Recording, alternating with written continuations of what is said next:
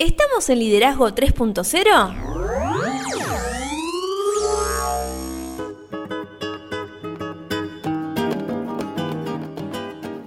Bienvenidos a Liderazgo 3.0, un espacio que crece día a día y en el que analizamos un tema poco trabajado como lo es el liderazgo. Quienes conformamos este espacio entendemos que el liderazgo es un concepto que cambia vidas y lo hacemos con el fin de agregarles valor a ustedes, nuestros oyentes. Nos pueden encontrar en las redes sociales, estamos en Instagram como liderazgo 3-0 y también en Facebook como 3.0 liderazgo.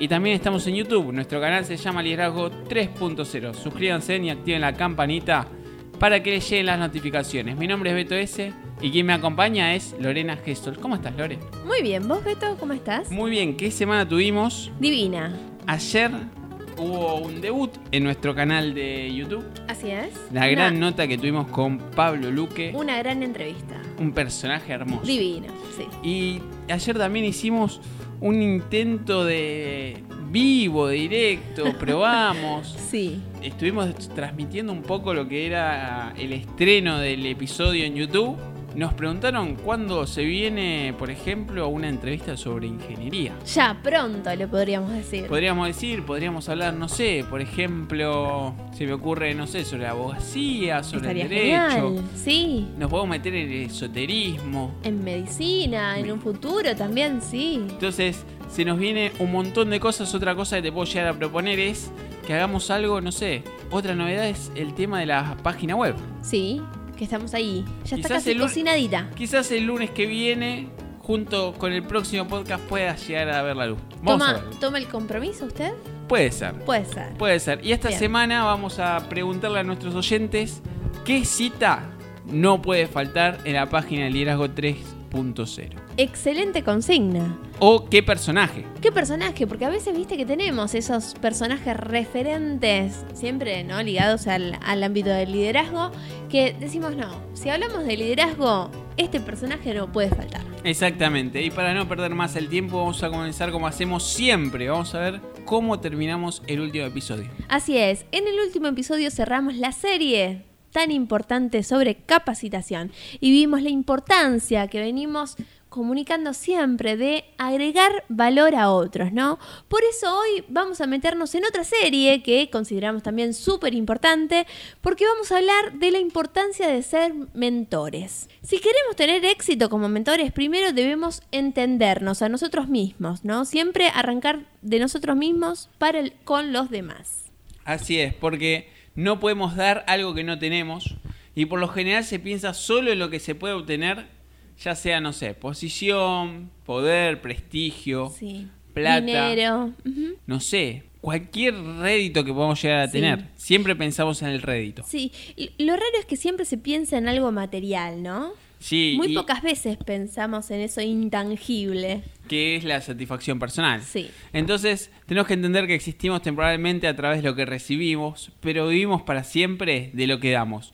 Eh, lo hemos hablado en, la, en el episodio de legado, cuando hablamos de la ley del legado, y por eso es esencial enfocarse en llevar a los demás a un nivel más alto. Así es, y junto con ellos crecer nosotros también. Siempre.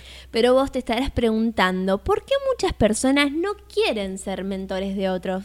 Eso te diría que es una de las preguntas claves para iniciar este camino de esta serie sobre mentoreo que van a ser tres episodios. Y para saber cómo ser mentores, esta sería la primera pregunta. Y una de las razones es porque cuesta trabajo, pero también te diría que hay muchas otras. ¿La inseguridad podría ser una de las razones? Totalmente, porque las personas verdaderamente exitosas levantan a los demás, mientras que los inseguros los aplastan con porque tienen miedo, justamente son inseguros de perder la posición que ellos tienen y están creciendo y luchando por su potencial sin preocuparse porque alguien los reemplace. Claro. ¿El ego puede ser otra de las razones por no querer mentorear a otro? Sí, yo creo que el ego te diría que es algo que nos juega muchísimas veces en contra. Y algunas personas creen que las personas existen solo para servirles de, de, una manera u otra. Y una persona que solo se preocupa por sí misma no considera necesario gastar tiempo en elevar a otros. Claro. Entonces yo los invito a que no gastemos tiempos. Invertamos tiempo en las personas que nos rodean. Otra de las razones es la incapacidad para distinguir las semillas del éxito de las personas que nos rodean. Y sí, porque todas las personas tienen la semilla del éxito dentro de ellas. Y muchos encuentran esa semilla y existe la posibilidad que nosotros seamos uno de ellos. Y la buena noticia es que una vez que nosotros encontramos nuestra semilla, es más probable que encontremos las de otros. Porque vamos a saber dónde mirar y cómo sobre todo. Y tenemos que ver los talentos, temperamento, pasiones, éxitos, alegrías, oportunidades. Y una vez que encontramos la semilla, la tenemos que fertilizar con ánimo y regarla con oportunidades, porque es lo que nos va a dar la mayor satisfacción y los mayores dividendos. Exacto, es cuidar ese jardincito, digamos. Siempre. Otra de las razones es el concepto erróneo del éxito que podemos tener. Así es, nosotros hablamos de éxito, de hecho hicimos una serie, hablamos de éxito 3.0, vimos un montón de definiciones sobre éxito, lo con la que más nos quedamos porque es la que realmente más nos hace es el hecho de que podemos ser exitosos desde hoy porque es una manera de transitar un camino. Y el verdadero éxito también es conocer nuestro propósito y crecer para alcanzar nuestro máximo potencial y sembrar semillas para beneficiar a otros. Y si la persona promedio no lo sabe, él o ella va a competir para llegar al destino de adquirir más posesiones que sus vecinos o las personas que lo rodean. Mucha gente piensa en competir y no en cooperar. Claro. Entonces, te diría que algunos tendemos a pensar, puede haber sido un éxito pero nunca tuve, no sé, la oportunidad, o no nací en la familia adecuada, esto lo escuché muchísimo, o no tuve la plata para ir a una escuela mejor, o no tuve, eh, claro, él es exitoso así porque nació en una familia adinerada, entonces, claro, con plata cualquiera puede tener una empresa. Claro. Yo te diría que creo solamente las causalidades. Así es, sí, todo pasa. Si estamos en este tiempo y espacio, es por algo. Totalmente. Así que siempre pasa por algo y el momento que tiene que pasar.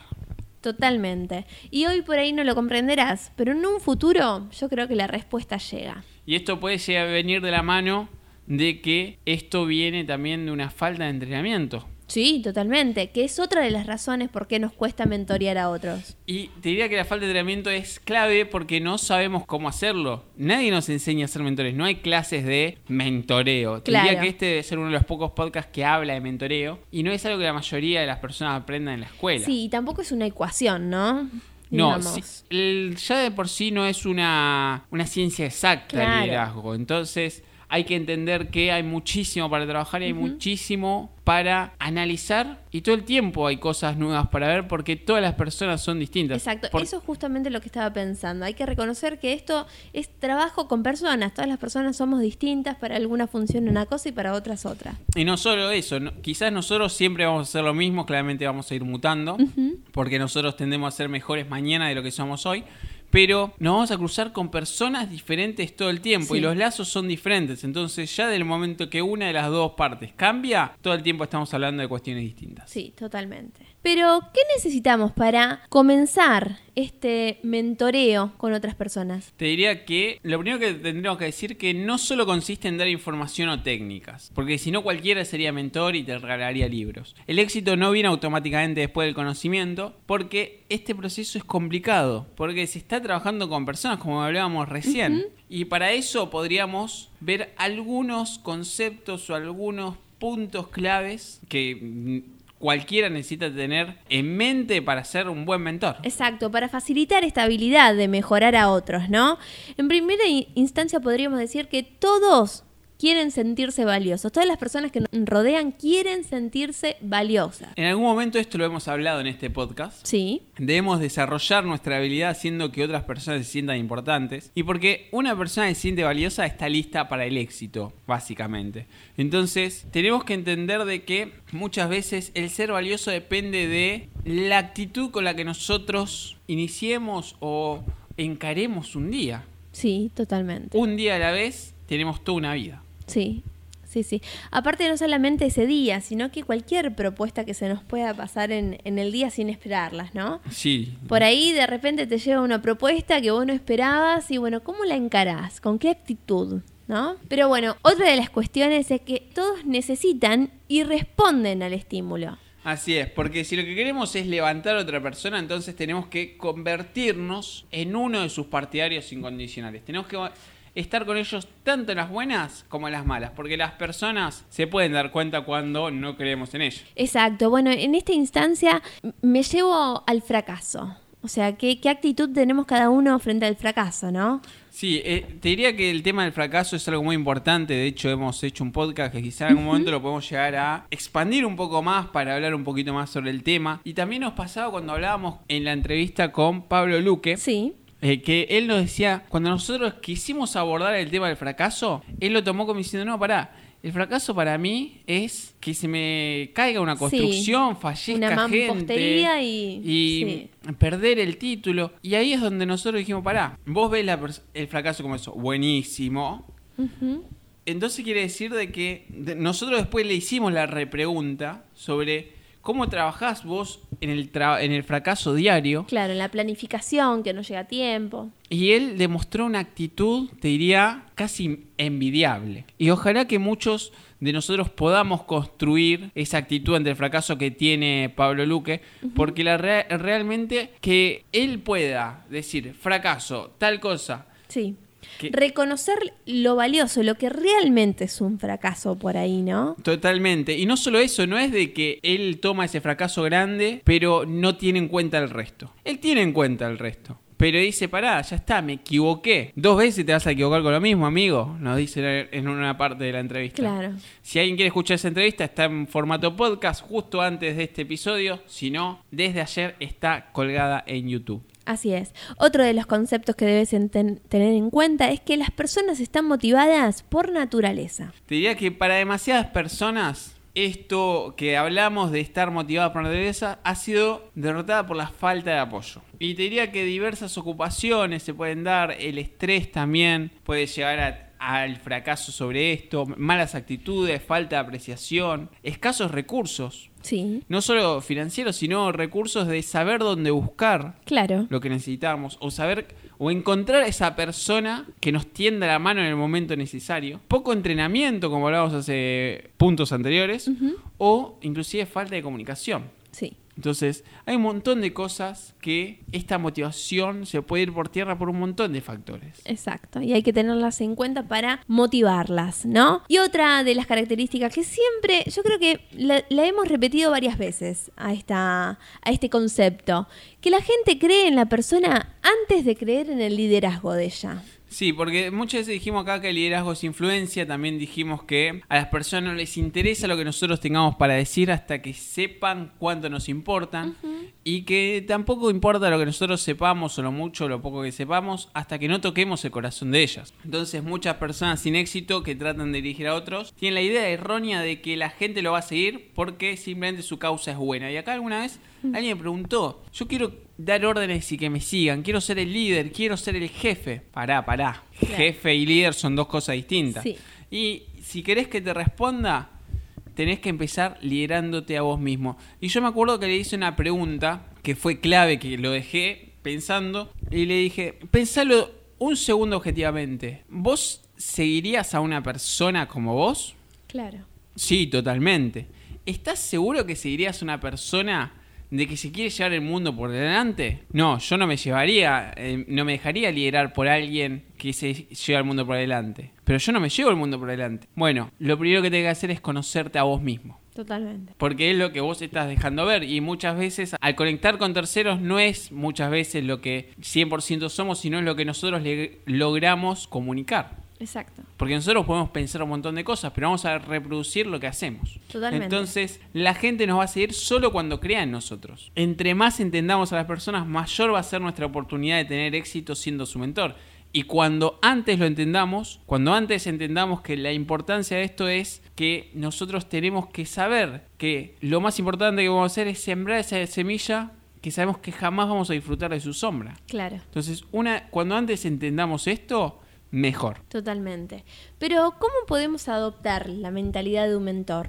Te diría que tenemos que romper muchos paradigmas, Uf, tenemos que transformarnos a nosotros mismos, reinventarnos. reinventarnos, reaprender muchas cosas, como dijo el Arqui en una de, de las partes de esta entrevista, y sobre todo tenemos que empezar a pensar como mentores. ¿Qué te parece si ahora le brindamos a la gente un par de tips, como para que ellos vayan pensando como mentor? Me encantó. Primero, hagamos que el desarrollo de la gente sea nuestra prioridad principal. Así es, porque si queremos cambiar la vida de los demás, tenemos que hacer lo mismo y debemos comprometernos a desarrollar a las personas. Segundo, limitemos la cantidad de personas que vendrán con nosotros. Esto es básico, porque si tratamos de llegar a mucha gente con nosotros, nunca vamos a lograr elevarlos. Además, claramente nuestro tiempo es limitado. Sí.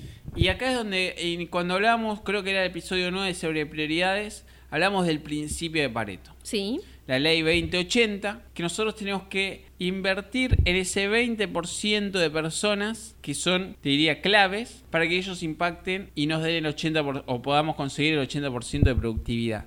Y debemos hacernos con este principio. Y lo importante de hacernos con este principio es poder llevar eh, adelante esto y tener una herramienta que realmente es importante. Y esto tiene que incluir a las personas más importantes de nuestra vida, como nuestra familia y las personas que tienen mayor potencial. Y si tratamos de ser mentores de más personas que esas, va a quedar realmente muy poco de nosotros y nos va a costar muchísimo poder llevar adelante también las obligaciones que nosotros tenemos. Totalmente. Después lo que debemos hacer es mejorar las relaciones antes de iniciar. Así es, porque los mejores líderes entienden la importante regla de las relaciones cuando se trata del éxito. Esta conexión que hablábamos hace un ratito entre, las, entre dos líderes que se influyen entre sí, la diferencia entre mediocridad y grandeza muchas veces la da el aprecio que tenemos por quienes nos rodean. Claro. Y tenemos que pedirles que compartan su historia con nosotros y saber hasta dónde han llegado en ese momento porque tenemos que averiguar todo sobre ellos. Tenemos que saber qué les motiva, cuáles son sus fortalezas, sus debilidades, sus sueños, sus temperamentos. Eh, tenemos que pasar, podríamos pasar algún tiempo con ellos fuera del ambiente de que regularmente los vemos, porque esto los va a sacar de su zona de confort y, y eso nos va a dar una herramienta más para conocerlos. Y esto también aplica, por ejemplo, a nuestra familia. Sí, totalmente. Entonces, si pasamos tiempo con ellos donde generalmente no los encontramos, vamos a conocerlos mejor. Y esto va a mejorar nuestra relación y básicamente nos va a ayudar a crecer. Claro. Se me vino recién a la mente esto de cuando uno engrandece a otro, no solamente lo aprecia, sino que inmediatamente lo respeta. Y nosotros hemos hablado en este episodio la importancia del respeto Sí. en cuanto a las relaciones intrapersonales, ¿no? Y te diría que eh, muchas veces muchas personas no se abren a tener una relación con otras hasta que no se sientan respetadas. Entonces, creo que el respeto es como la llave maestra que abre muchísimas puertas. Sí. Entonces, sería interesante que podamos también pulir ese respeto y por más apurado que estemos, por más presiones que tengamos, tener esa capacidad de clavar el freno y el respeto en todo. Y ahí está, eh, es, se me viene a la mente el curso de las relaciones humanas, Sí. donde decir, hola, muchas gracias, vos qué pensás, Sí. qué bien que hiciste hoy tu trabajo. Regalarle una simple sonrisa de vez en cuando. Totalmente. Es- son cosas realmente Sí. claves, te diría. Sí, totalmente. ¿Y por qué no esa, mm, digamos, después del respeto, no, el respeto no viene de la mano de lo que vos recién mencionabas del conocimiento, que muy pocas veces nos prestamos a conocer a otra persona. A veces estamos acostumbrados a compartir el mismo ambiente con alguien y bueno, listo, terminó mi hora laboral, me fui. Eso creo que viene de la mano también de que nos dejamos llevar por la vorágine Sí, del día a día. Y cada uno vive en su propia burbuja. No sé si te habrás cruzado. Yo soy una de esas personas. ¿eh? Lo- antes de decirte yo soy una de esas personas. Que te las cruzas por la calle y va con los auriculares puestos Sí. y van en su mundo. A mí me pasa que, que me gusta caminar, me gusta ir escuchando. Escucho muchos podcasts, música, reescucho nuestros podcasts también, más allá que escucho otros, para eh, no solo para analizar mejor si nosotros pudimos transmitir de la mejor manera los conceptos. claro. Eh, Soy muy crítico en eso, pero cuando hago eso, me ha pasado muchas veces de que digo, tengo que ir de acá, de este punto a este otro. Y quizás son, no sé, dos kilómetros. Sí, Y llego, y para mí salí recién. claro. Y es porque voy absorto en mis pensamientos. Y te puedo asegurar que en ese trayecto, no solo que no, mm, no fui consciente de cuánto caminé, tampoco fui consciente de a quiénes me crucé, Claro. ni de nada. Entonces, sería interesante, inclusive nosotros, yo siempre digo, me ha pasado que estuve en una reunión y me dijeron, no, un líder, no, vos, me extraña de vos que estudiás liderazgo hace tanto tiempo, que digas eso. Pará, primero que, mm, como yo dije en esa, en esa reunión, un líder tiene que hacer lo que debe hacer en el momento que lo debe hacer. Claro. Y ellos no lo entendieron en ese momento. Quizás hoy me parece que lo entendieron un poco más. Sí, en cuanto a las tomas de decisiones. Toma decisiones.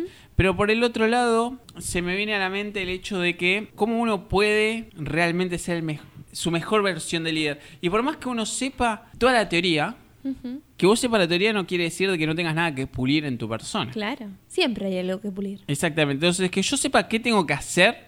Por ejemplo, quizás si yo tengo que analizarme y tengo que criticarme algo de esa reunión, te diría que quizás no tuve el suficiente tacto para informar mi decisión. La decisión para mí fue correcta. Y el líder tiene que hacer en el momento que lo tiene que hacer.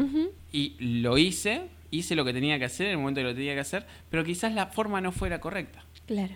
Entonces, hoy me doy cuenta de eso, pero no por eso voy a vivir en el pasado. Hay que seguir caminando hacia adelante. Totalmente. Puede haber pasado también una falta de comunicación, una falta de interpretación de lo que vos propusiste para con lo, cómo lo recibieron las otras personas. También, ta- eh, siempre. Yo soy de los que piensa y lo que voy a invitar a, a todos nuestros oyentes a que pensemos que siempre, primero pensemos que la falla está en nosotros. Sí. Porque es más fácil cambiar nosotros que cambiar el mundo. Entonces, muchas veces yo creo, me ha pasado de estar en grupos que te dicen, no, esta persona es imposible de manejar. Y yo te digo, no, no es imposible de manejar. Quizás no hemos logrado encontrar la forma de cómo motivar a esta persona o cómo influir. Y de ahí me ha, me ha pasado que yo estar en, en un contexto laboral hablando sobre anime con alguno de los empleados. Claro. Y volvemos a lo que mencionabas recién. La importancia de conocer al otro que tenemos al lado. Exactamente. En todo, en sus fortalezas y en sus debilidades. Siempre. Otra de las cuestiones que debemos tener mucho en cuenta es la ayuda incondicional para con otros. Esto también es muy importante, viene de la mano de lo que venimos charlando, porque cuando empezamos a desarrollar a las personas, nunca deberíamos tener en mente qué vamos a obtener, porque en general es lo que a mí me ha pasado. La gente está preseteada no solo para pensar qué va a obtener, sino que cuando pidan una mano, piensa que algo te tiene que dar, ¿qué te debo? Claro. Y hay, y hay muchas veces yo res- respondo, vos me querés para mí, y bueno, hacé lo mismo que hice yo por vos, Claro. por un tercero cuando esté en tu misma situación. ¿Por qué no pensar que al ayudar crecemos? Así es. En lugar de esperar algo a cambio. Y ahí se me viene una pancarta que del Rotary Club que viene en algún momento que decía dar de sí en vez de pensar en sí. Y para mí lo resume todo eso. Y te diría que debemos entrar en el proceso sin esperar nada más que la satisfacción personal. Y yo siempre digo, a mí me ha pasado estar trabajando con el Rotary Club en las inundaciones, creo que era de Pergamino, si no mal recuerdo, estábamos en Pergamino, y casas bajo agua y alcanzarle un bidón de agua. Un bidón de agua, ¿eh? Sí, tampoco sí. que te estoy diciendo un lingote de ore, un bidón de agua. A un nene que estaba sentado en la puerta de una casa inundada Sí. y la sonrisa que se le dibuja no solo al nene, sino a la familia que estaba detrás, eso para mí es impagable. Entonces, muchas veces nosotros no vemos más allá de nuestro ombligo, no vemos más allá que el árbol, nunca vemos el bosque. Qué error. Entonces, si queremos ser, no solo ya, no estoy hablando de ser grandes líderes, si realmente queremos ser grandes líderes, trascender y ser grandes mentores, tenemos que lograr ver el bosque entero. Sí, totalmente comparto. Debemos dejarlos volar también con nosotros por un tiempo. Veo que te estás... Ya, mi, mi cabeza, como siempre, preguntas tras preguntas, reflexión. Es, es impresionante lo que trabajamos en este, en este podcast, los conceptos que manejamos, donde uno es como una- un, un tejido que vamos tejiendo de a poquito y todos los conceptos se van uniendo uno con otros, ¿no? Y te invitan a esto, a reflexionar sobre todo lo que pasaste en tu vida y todo lo que, lo que querés transitar, ¿no? Y reconocer esto, que siempre estás abierto o habilitado a cambiar si te lo propones. Así es, siempre. Y pensar de que todo el tiempo estamos cambiando. Desde la parte de la biología, no quiero que se enoje ningún biólogo, pero alguna vez alguien me tiró una estadística, algo así como que de hoy al próximo 2 de noviembre del 2021, Sí. 365 días más adelante, no, va a no vamos a tener ni una sola célula las que tenemos hoy. No, Cambiamos totalmente. totalmente hasta en nuestro organismo. Entonces tenemos que entender que siempre que queremos hacer algo, que queremos enseñarle algo a alguien, claramente lo vamos a tener que llevar a nosotros. Y acá se me viene, me gustaría que hagamos, a vos que sos educadora, que hagamos esta comparación de dos formatos de enseñanza. Sí, Una es la del salón de clases cognitivo, ese que fue usado por Sócrates por, eh, para enseñarle a Platón, por Sí. Platón que le enseñó a Aristóteles, y en donde tenés a un educador o un líder que se pone de pie y habla, hace preguntas, sermonea. el que posea la luz. El la Exactamente, luz. el, el iluminado, claro, El con el alumno. Cuán- sí. ¿Con cuántas personas ha discutido por la palabra alumno? Y el seguidor se sienta a sus pies escuchando Sí, que son los salones que tenemos hoy en todas las escuelas, universidades. sí, lamentablemente sí. Así es, y me parece que no aprendimos nada. No. Y quieren hacer una reforma educacional, gente empiecen a pensar desde las bases de la estructura porque hay mucho que cambiar. Totalmente. A mí me gusta más la otra forma de enseñar, que es, también viene, que es muy antigua, que yo creo que también se puede pulir, que viene de los hebreos. Sí, y que hablamos de un proceso Exactamente, el proceso de la formación en el sí, trabajo. de aprendizaje. se basa en las relaciones, experiencias en común, y es lo que, te diría, los albañiles han hecho durante siglos y siglos y siglos, y hoy hay muchas instituciones con muchos albañiles adentro que trabajan esto, en donde toman aprendices que trabajan con ellos hasta que dominan el arte y son capaces de pasárselo a otros. Básicamente tienen tres estadios, donde es un aprendiz, después pasan a ser el compañero del resto hasta que llegan a ser maestros y pueden a ser pueden enseñarle a otros aprendices. Y ahí tenés diferentes etapas. Tenés ese maestro que dice, no, yo lo hago solo, solo porque Claro. soy bueno trabajando solo. Después se empieza a dar cuenta de que el mentoreo y el trascender y el legado es Claro. muy importante. Entonces agarra un aprendiz y dice, yo lo hago y vos ves. Pero mira todo, ¿eh? Cómo lo hago, detalles, preguntá, todo. Después tenés un tercer paso en el cual ese aprendiz ya más o menos empieza a caminar, Claro. a agarrar algunas herramientas y pasa a un segundo estadio, empieza a estar más, a ser más compañero. Y vos decís, bueno, vos sos- ya sos un maestro operativo, te diría. Entonces, ¿por qué no lo haces vos y yo te veo? Yo te mentoreo, yo te, Claro.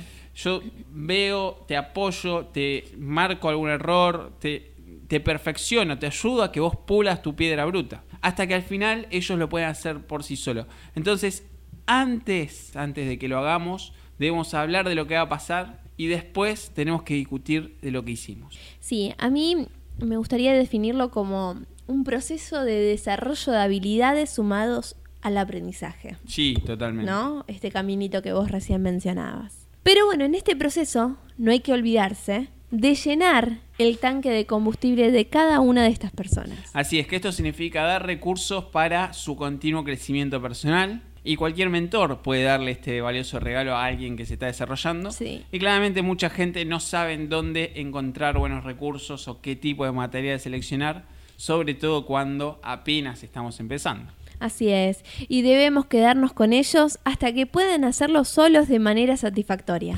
Y sí, porque al desarrollar a las personas debemos recordar que las estamos llevando con nosotros en ese viaje hacia el éxito y no las estamos mandando solas. Y debemos quedarnos con ellas hasta que estén listas para volar y cuando lo estén, claramente tenemos que llevarlas a su camino y dejarlos. Así es, darle esa libertad.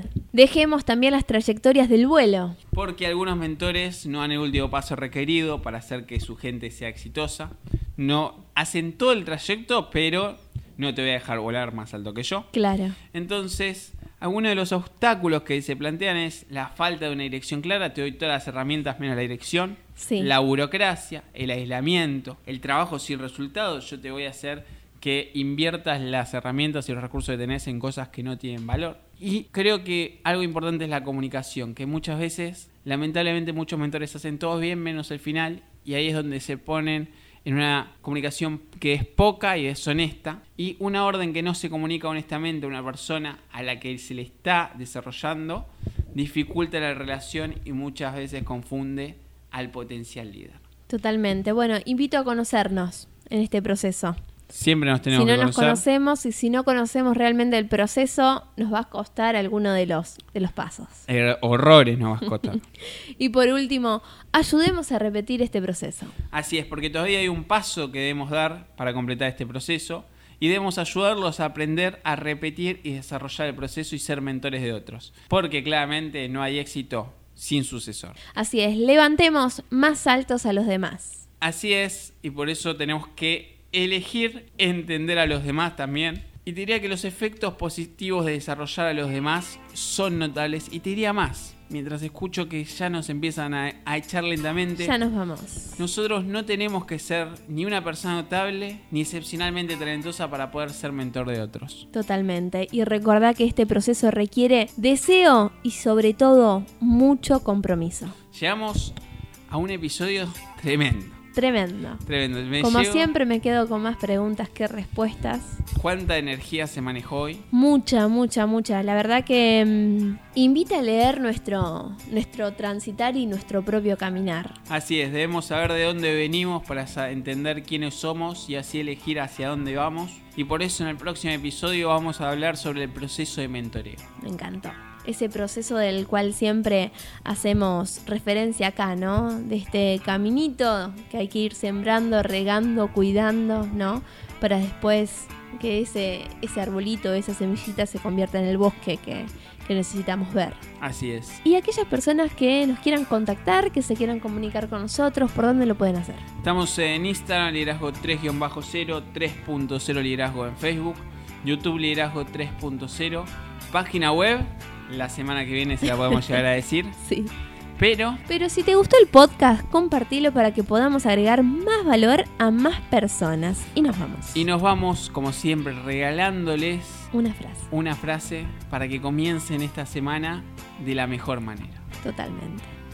Uno de los mayores valores de los mentores es la capacidad de ver lo que otros no pueden ver y ayudar a navegar hacia un destino.